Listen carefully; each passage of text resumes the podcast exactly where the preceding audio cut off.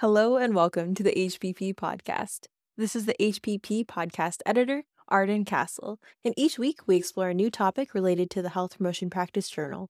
Whether it's demystifying publishing, breaking down a new article, or discussing public health related topics with our editorial board members, we hope you enjoy each week's exploration into health promotion practice.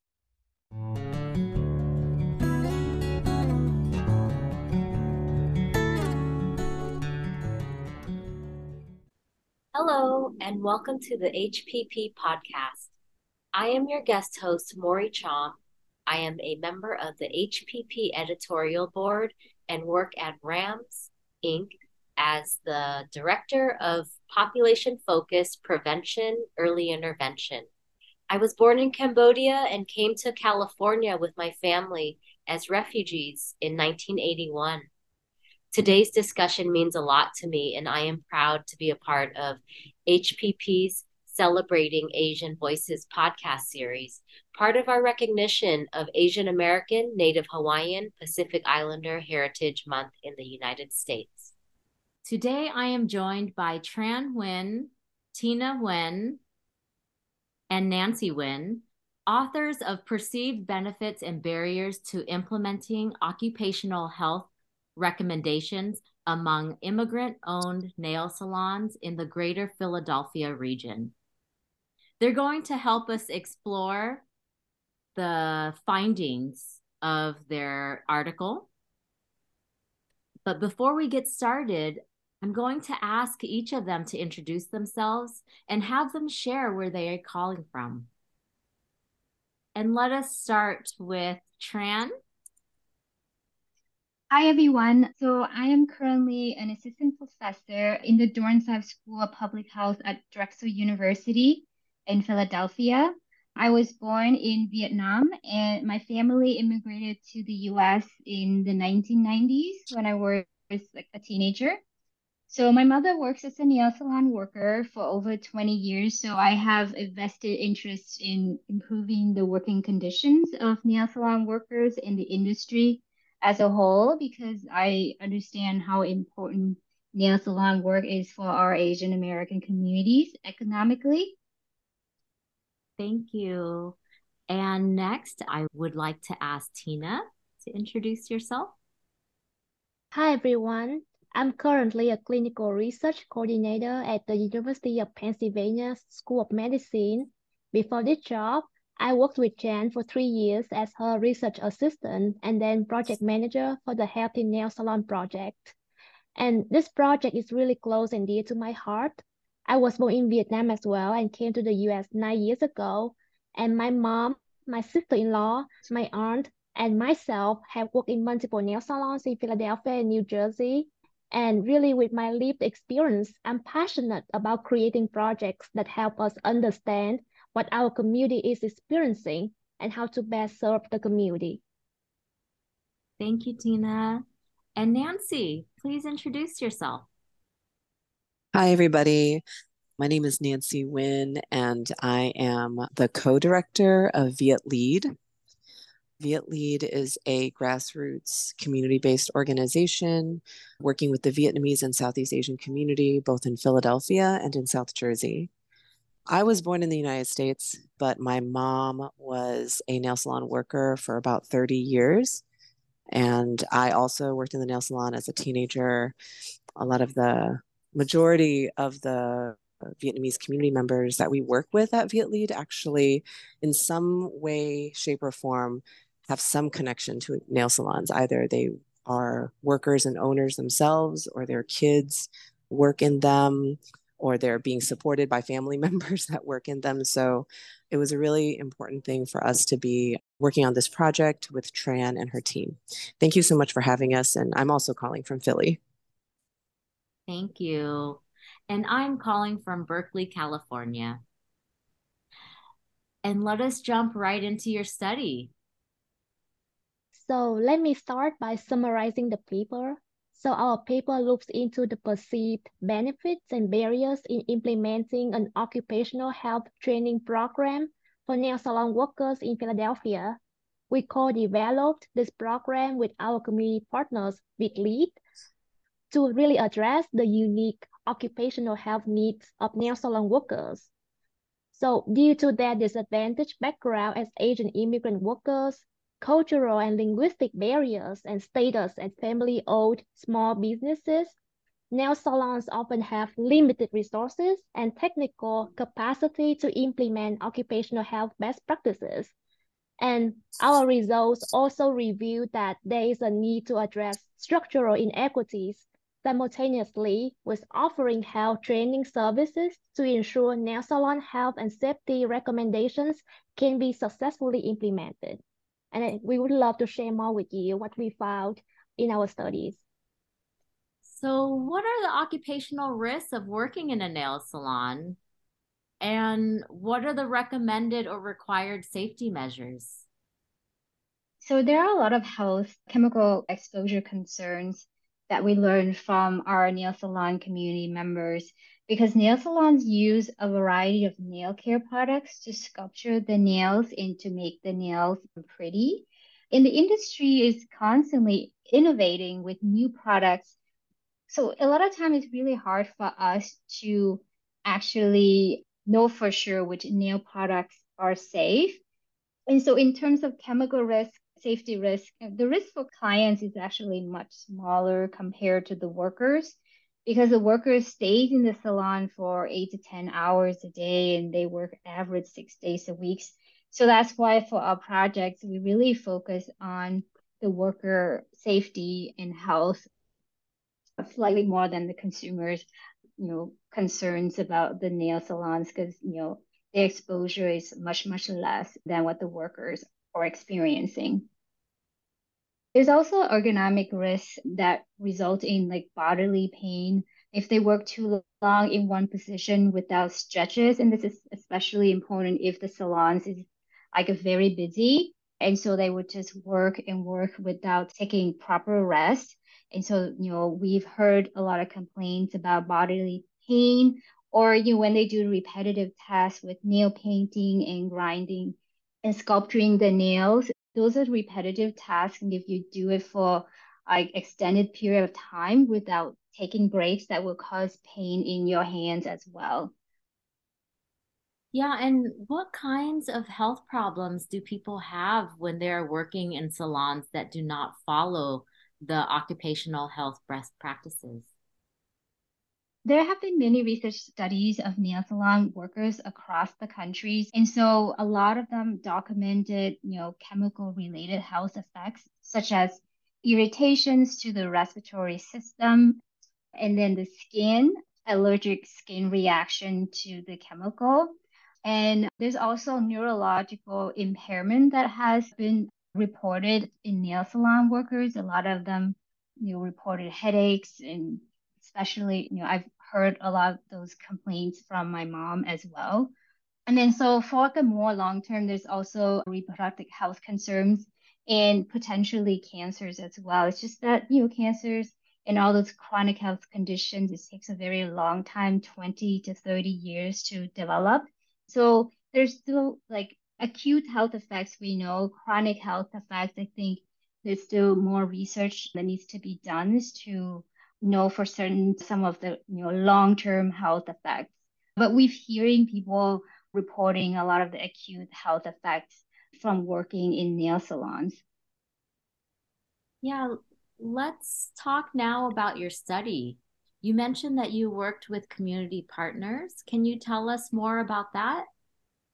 Yes. So at Drexel, we worked hand in hand with Viet a nonprofit organization that serves Vietnamese and Southeast Asian communities in Philadelphia area. We worked with our community partners in every step along the way in co-developing this project, from developing the training materials, assessment tools, evaluation questionnaire, to recruiting the training participants. We also trained Viet Lead staff members in the training materials and support them in delivering and evaluating the training we believe in the train the trainer model when the community members are trained and empowered to spread the knowledge to their community members.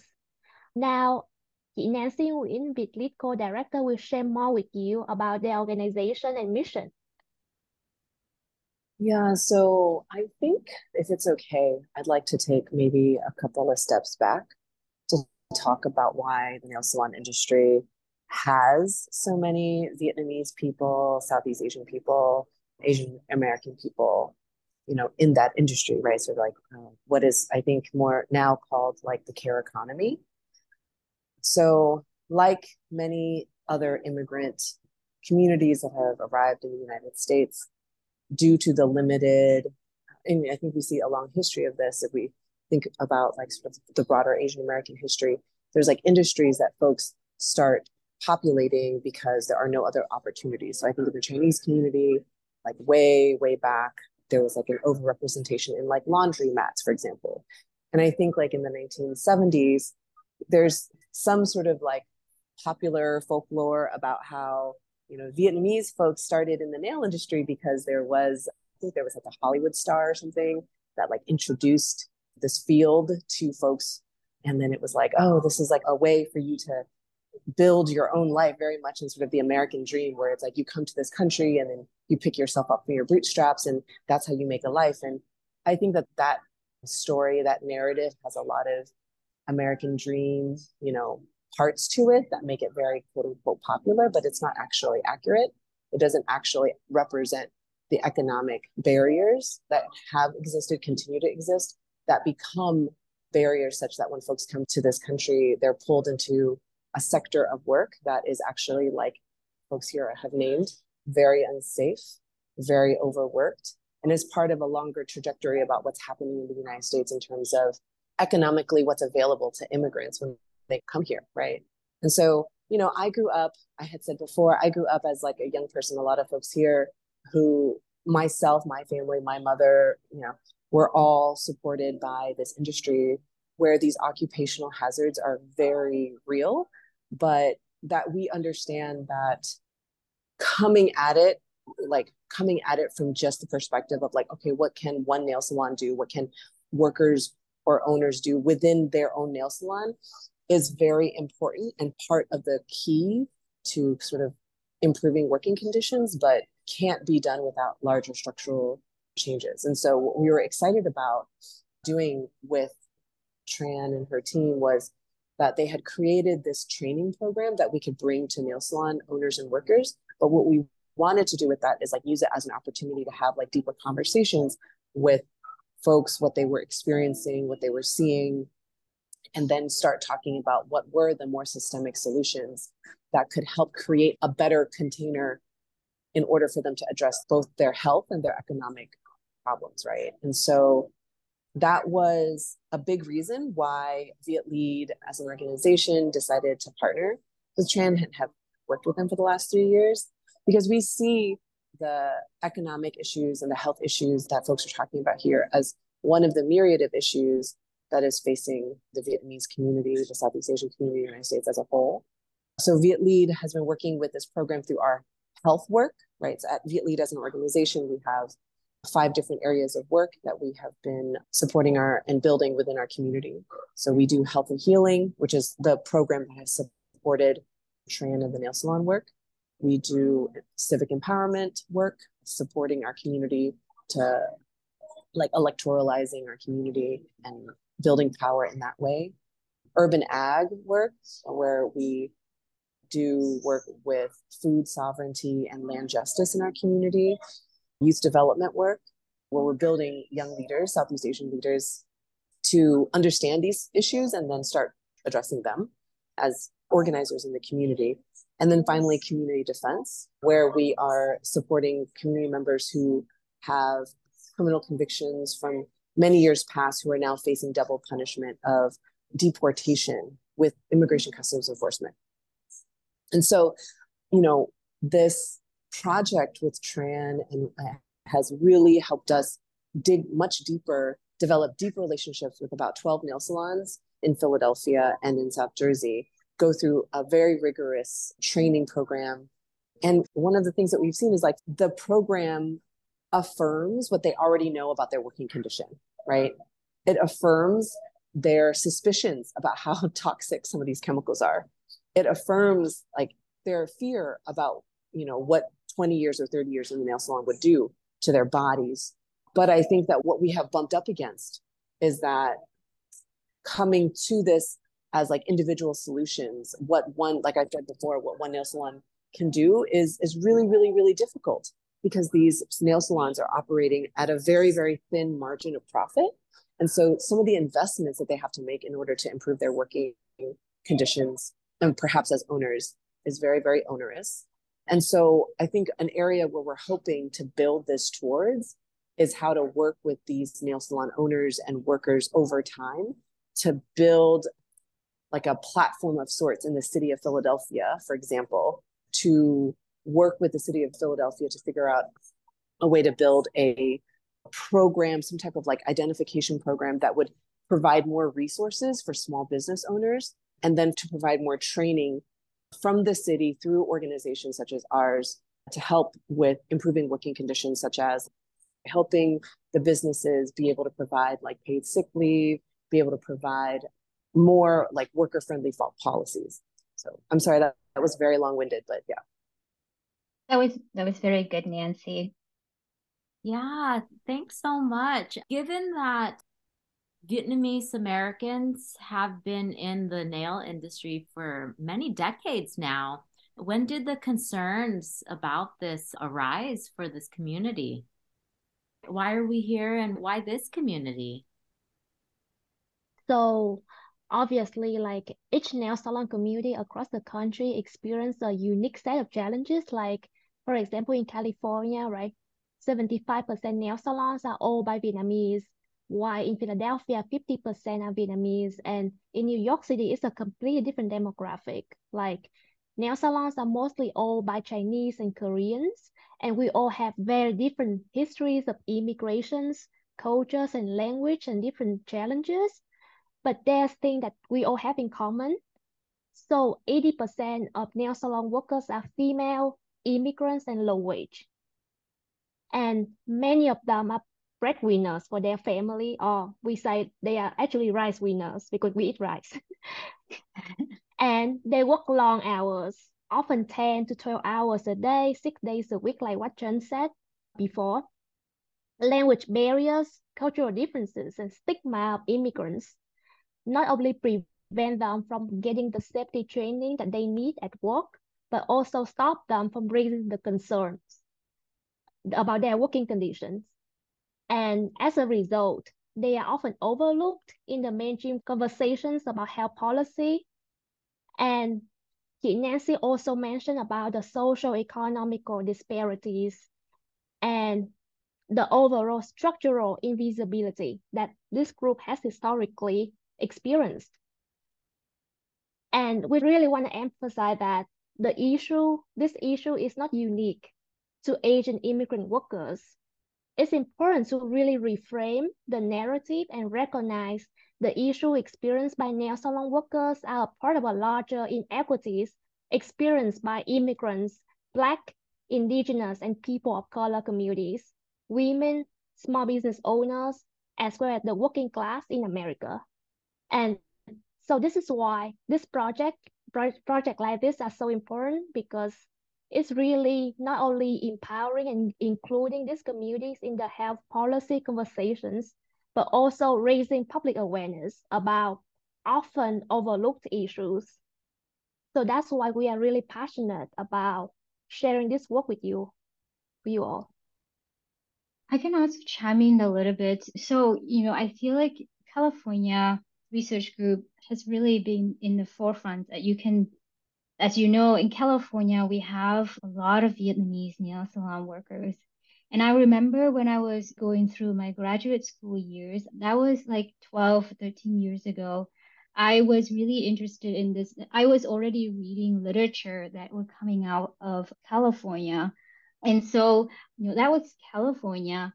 And there's still so much work that, and there's so many nail salon communities that have not been served outside of California. So, you know, when I came to Philly about seven years ago for my job at Drexel, there's not a whole lot of work that's been done. But I know when I talked to Viet Lead about pitching this project with Viet Lead, Viet Lead has been, you know, in the area for a long time. And so from a research standpoint, it's like, you know, if I haven't seen it in the literature, you know, I say, okay, there's work to be done, but Nancy can tell you more like this, the communities have probably have already, you know, noticing the problem way before, like way before I came. It, there's just not like, it's just, the problem is just not been addressed. Um, Nancy, can you tell more about the community in Philly since you've been in Philly the longest? I think overall, in terms of the Vietnamese community in Philadelphia. There are about upwards of 20,000 Vietnamese folks that live in Philadelphia County and about 5,000 Vietnamese folks that live in Camden County. The majority of these folks are considered working class, probably upwards of 80%. Over half do not have high school diplomas, and the majority are refugees or immigrants with actually a lot of new immigrants coming into Philadelphia. And actually, in the 2020 census, there was a population increase in Philadelphia that was mostly driven by immigration from Asian countries and Latin Latinx countries into Philadelphia and into Camden County. And so, you know, what I was saying before about like, okay, so this is like an influx, a continuous influx of new immigrants into the city what kind of economic opportunities lie for them here. And I think that ethnic enclaves such as like this Vietnamese nail salon, and in, in many ways, it is like a support system. It is a way for folks within the community to help each other gain access to some gainful employment so that folks can start sort of building their lives in this country. But the question is over time, does the pathway in become like a pathway where folks don't actually have a way to like move on from it. And then when folks decide to stay within the nail salon industry for a long time, how do they contend with the health risks that they are incurring, right? And so these are some of the things that you know, we have definitely seen for a long time within our community. Thank you. I know that Nancy had touched on this previously, but I'd like to hear a little more about. I understand that nail technician is a high prevalence of a career path for Vietnamese Americans. But if you could share a little bit more about the career paths that have been prevalent for Vietnamese people in the United States, and then the history behind the nail salon industry. Yeah, so I love the way that Nancy has phrased our history because it's really it's very different from the popular narrative that we've been hearing and also watching documents, Arisa. But this is going to be the perspective that I present here. That's what's most popular. That's in the documentary. So after the Vietnam War that ended in 1975, you know, there was a huge influx of refugees you know, coming from Vietnam into the US immediately after the war and also in the 1990s and 80s. These refugees need to have jobs to support their families. And because many of them did not have like, you know, English language skills needed for most jobs, they were living it to, you know, service type of jobs.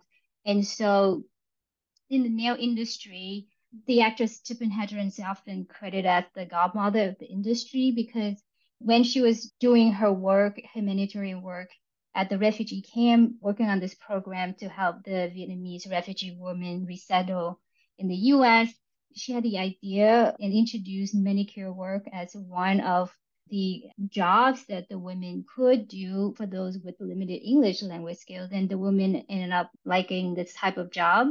And it helped them earn money quickly to support their family. And so at the time, manicure services were mostly catered to wealthy clients.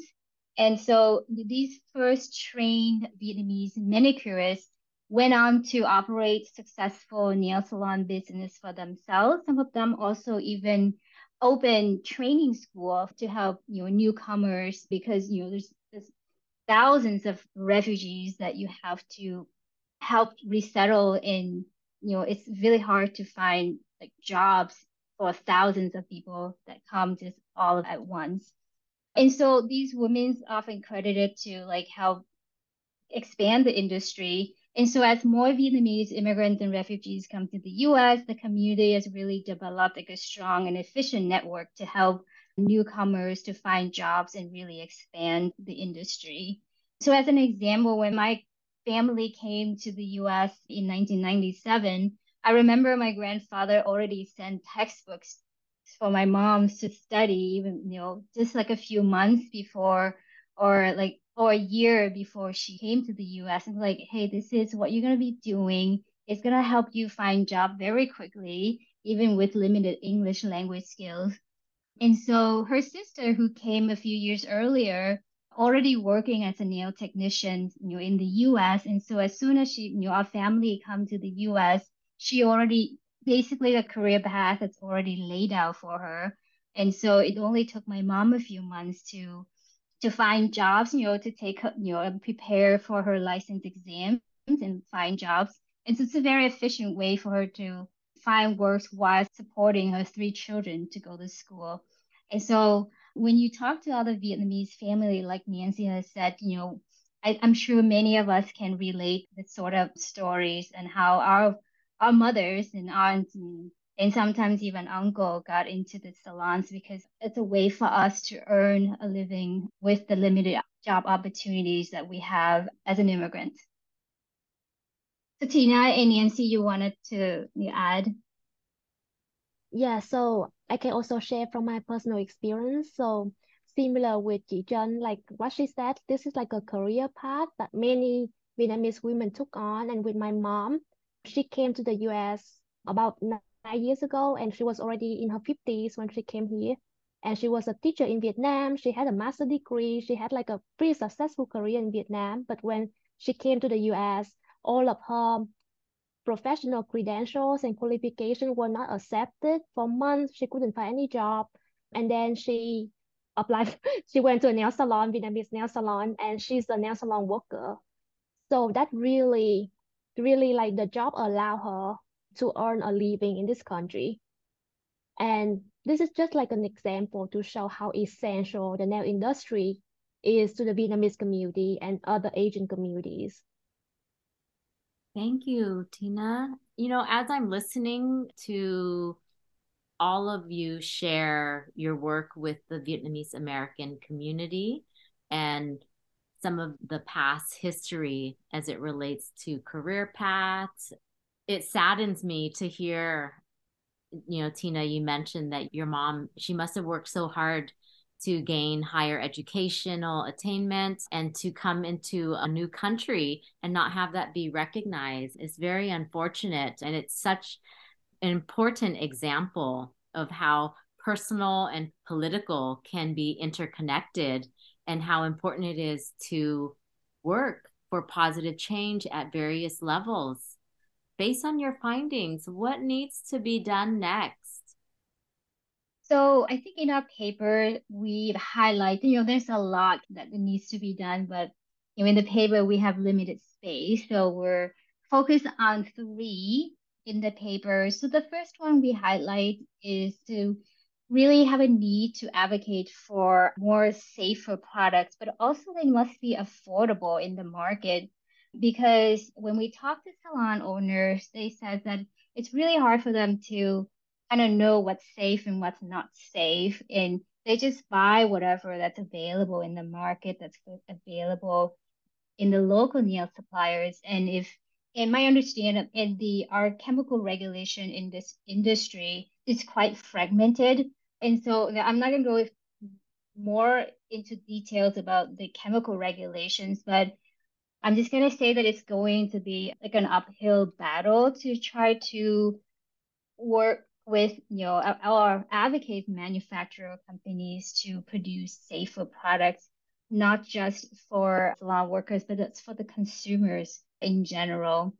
So the second recommendations that we're hoping to get out to the community and, and advocates is that we really need to invest in the community-based organizations to offer in language worker health education for both owners and salon workers.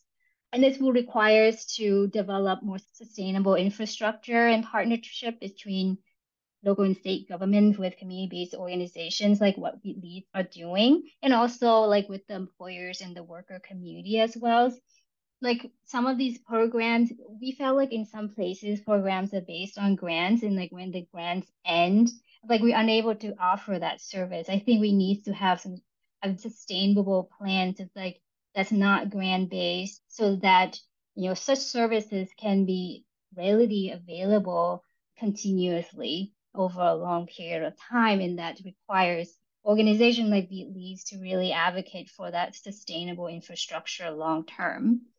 And then I think the third policy implications we mentioned is really invest in our immigrant owned micro businesses. Nancy talked a lot about how these businesses are extremely low resource and operate in very thin like profit margin.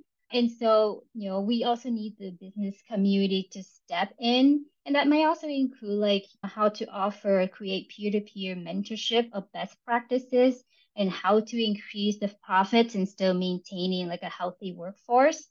And so those are the three main policy implications that we highlight in the paper. I think Nancy can may have may offer some more since you know here we can talk more about other policy implications that's not limited by the number of words that we have in the paper.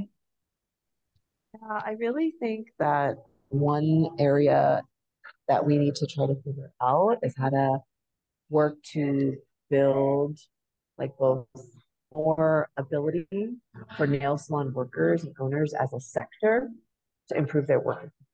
So I think that I was trying to allude to this before about how nail salon work being seen as part of what is now colloquially called the care economy. It's like a service sector that is non-unionized, right? That like therefore working conditions are such that they are. And so I think one thing that not only are we trying to figure out, you know, in Philadelphia that we're learning from in other areas of the country, such as New York, such as California, is that there are real ways that we can improve working conditions for the sector as a whole to perhaps new strategies such as like sectoral labor boards that has not necessarily been tried out. Um, some really interesting organizing models that can be followed by other organizations. Like I would love to see the nail salon industry follow the domestic workers, right? Like the National Domestic Workers Alliance, what they have been able to do to organize and mobilize domestic workers, which are in kind of similar situations. There, there's some key differences, but this idea that this whole sector that was not unionized before, where workers didn't have a say or didn't have a way to advocate for themselves. So I do think that there is something here also about how to understand this sector of labor and then how new strategies of organizing, unionizing have to be tried. So I agree with everything that Tran and Nancy have said. And I just want to add that really like in order for like sustainable changes to happen, there need to be a larger education about these issues with policymakers, funders, and general public about the industry in general, the nail industry, immigrant communities, and issues that they are facing. So in Philadelphia in particular, there's still a lack of awareness about these issues at the city level and the overall underinvestment in the community. And really like we cannot call for fundings when the city doesn't see it as an issue. Like this is structural invisibility or simply you cannot fix an issue that you don't see. And this this is this like result in lack of attention paid to language assistance, community outreach, lack of surveillance data on this group of minority workers, and which filters the reality that institutions see and what they consider as important and how they allocate fundings and building infrastructures. So to review this blind spot, education at multiple levels is the key. Thank you so much. As we wrap up, what is your biggest takeaway message for each of you and what inspires you to continue with this work? So, what continues to inspire me about this work is actually this new kind of budding narrative that is happening in our communities about essential workers and about one of the things that we're seeing with nail salon workers and owners too is folks are starting to get a feel a sense of their own real impact and kind of critical economic engine that they are within the Vietnamese community, right? Like the nail salon industry is like multi-billion dollar industry that has it is true, right? That has been built through the labor of so many folks in our community and especially women folks in our community. And so I think that as folks, especially after COVID, folks saw and kind of had a glimmer of like their own importance in our community. I think that that has been really inspiring. I think that there has been some important and key wins in California and in New York and you know models that we're trying to build off of in Philadelphia about how to support and empower workers and owners to improve their working conditions. And you know, I just ultimately at the end of the day, like I want folks like my mom to consider themselves and their work important and essential and critical in our communities. And I think that we are seeing that conversation really start to emerge in important ways. So for me, the biggest takeaway and also like what I learned the most from Tran in the three years that we are working together is really approaching research and health policy from the perspective of the communities that we serve because so often research is done like in a top-down manner where the researchers try to answer several questions that not necessarily meaningful or beneficial to the community. And so community-based research is not just for us, not just a methodology, it's a completely different way of thinking. And yes, it takes time and effort to build relationships with community partners Tran herself has spent over five years building relationship with Viet Lead and our community through many different projects, like academic, non-academic projects, to lead to this point. But this effort are totally worth it. And I, we really believe that this kind of research will really allow researchers to co-develop questions that are truly meaningful and beneficial to the community members and increase the legitimacy of the work. And this is really what really inspires me to work with Tran, Nancy, and Viet Lead. Thank you, Tina, for that. So, you know, after talking to so many community members through this two and a half year project, I feel like there's continues to be tremendous need for this education, but also just kind of needs to support the community as a whole. There's just so much need that sometimes I feel like I don't know what it's called, but like I, you know, it's there's just so much needs out there that needs to be done, not just in Philly, but also in many parts of the country. California, we're lucky to have the California Healthy Nails Collaborative to kind of be leading such efforts. And I'm really hoping, like, you know, and and I'm very happy that to see the lead also inspired by a lot of the things that the lead do to kind of help the community because I feel like as a researcher, I can document things, but the advocacy efforts, we really need to mobilize the community. And that's where expertise from community-based organizations like Viet Lead that really kind of take that research and like do something with it and really like help the community. I feel like my work as a researcher has limitation. And so this is, you know, what really inspired me and like makes me really happy is that Viet Lead takes on this challenge. and I'm like, so it's like me, like Nancy, here's a difficult problem that that we discover. What can we do about this? And this is really this speaks to the power of community-based organizations and young organizations like Viet Lead that's teaching our youth how to organize and really talk to policymakers in a way that kind of speak to them the needs of our community that's often been neglected for so long.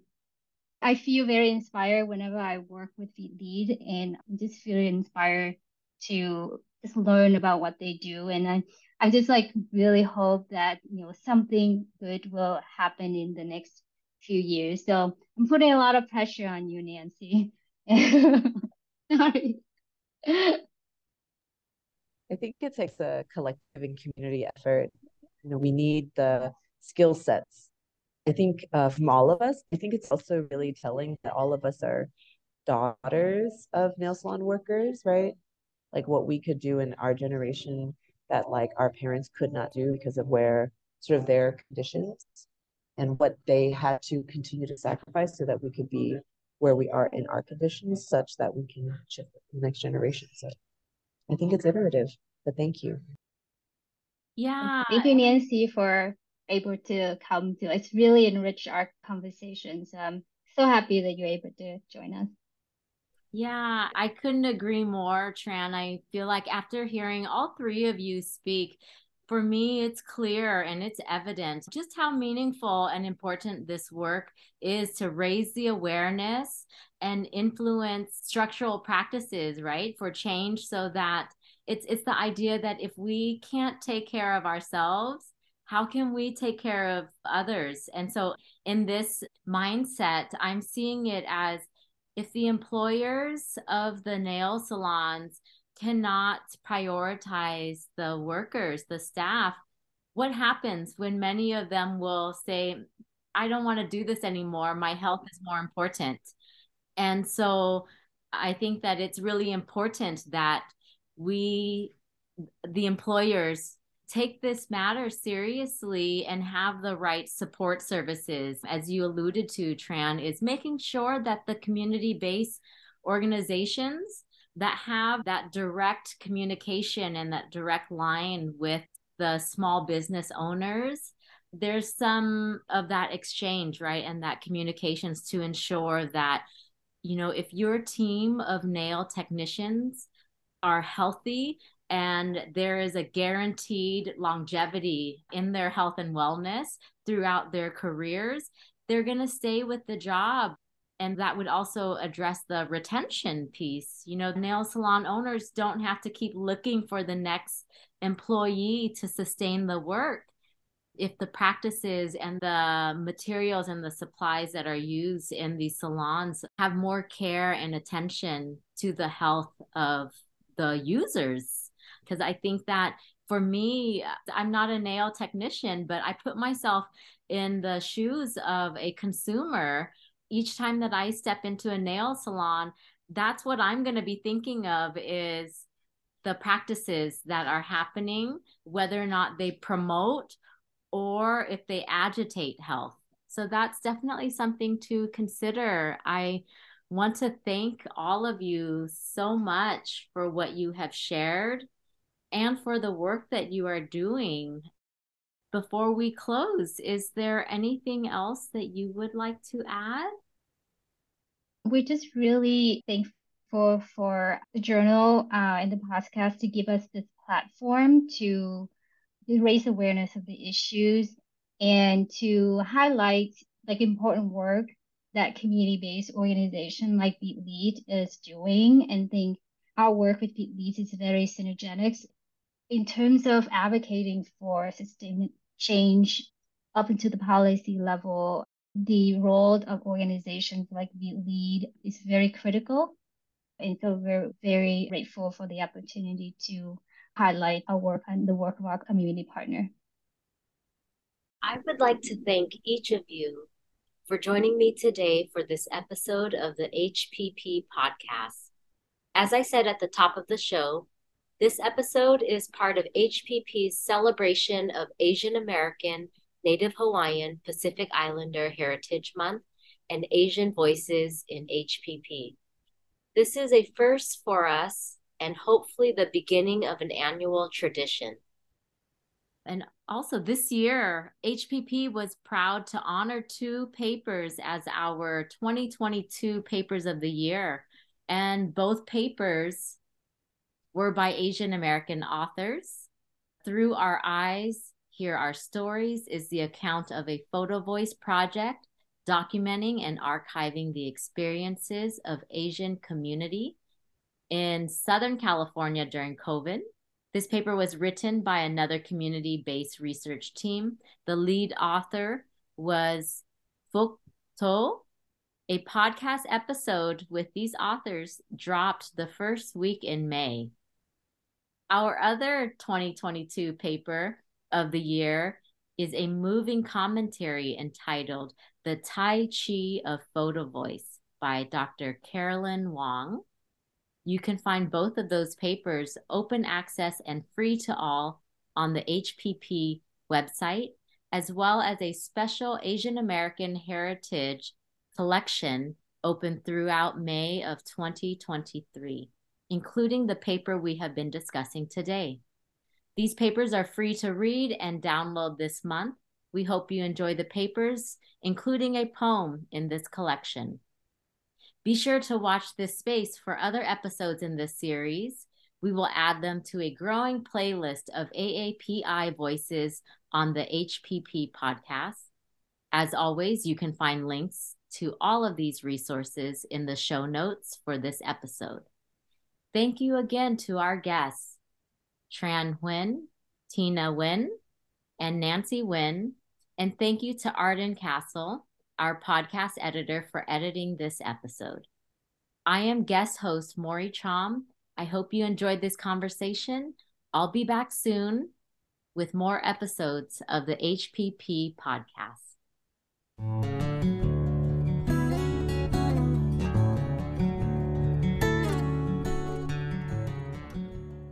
Thank you so much for listening to this week's episode of the HPP podcast.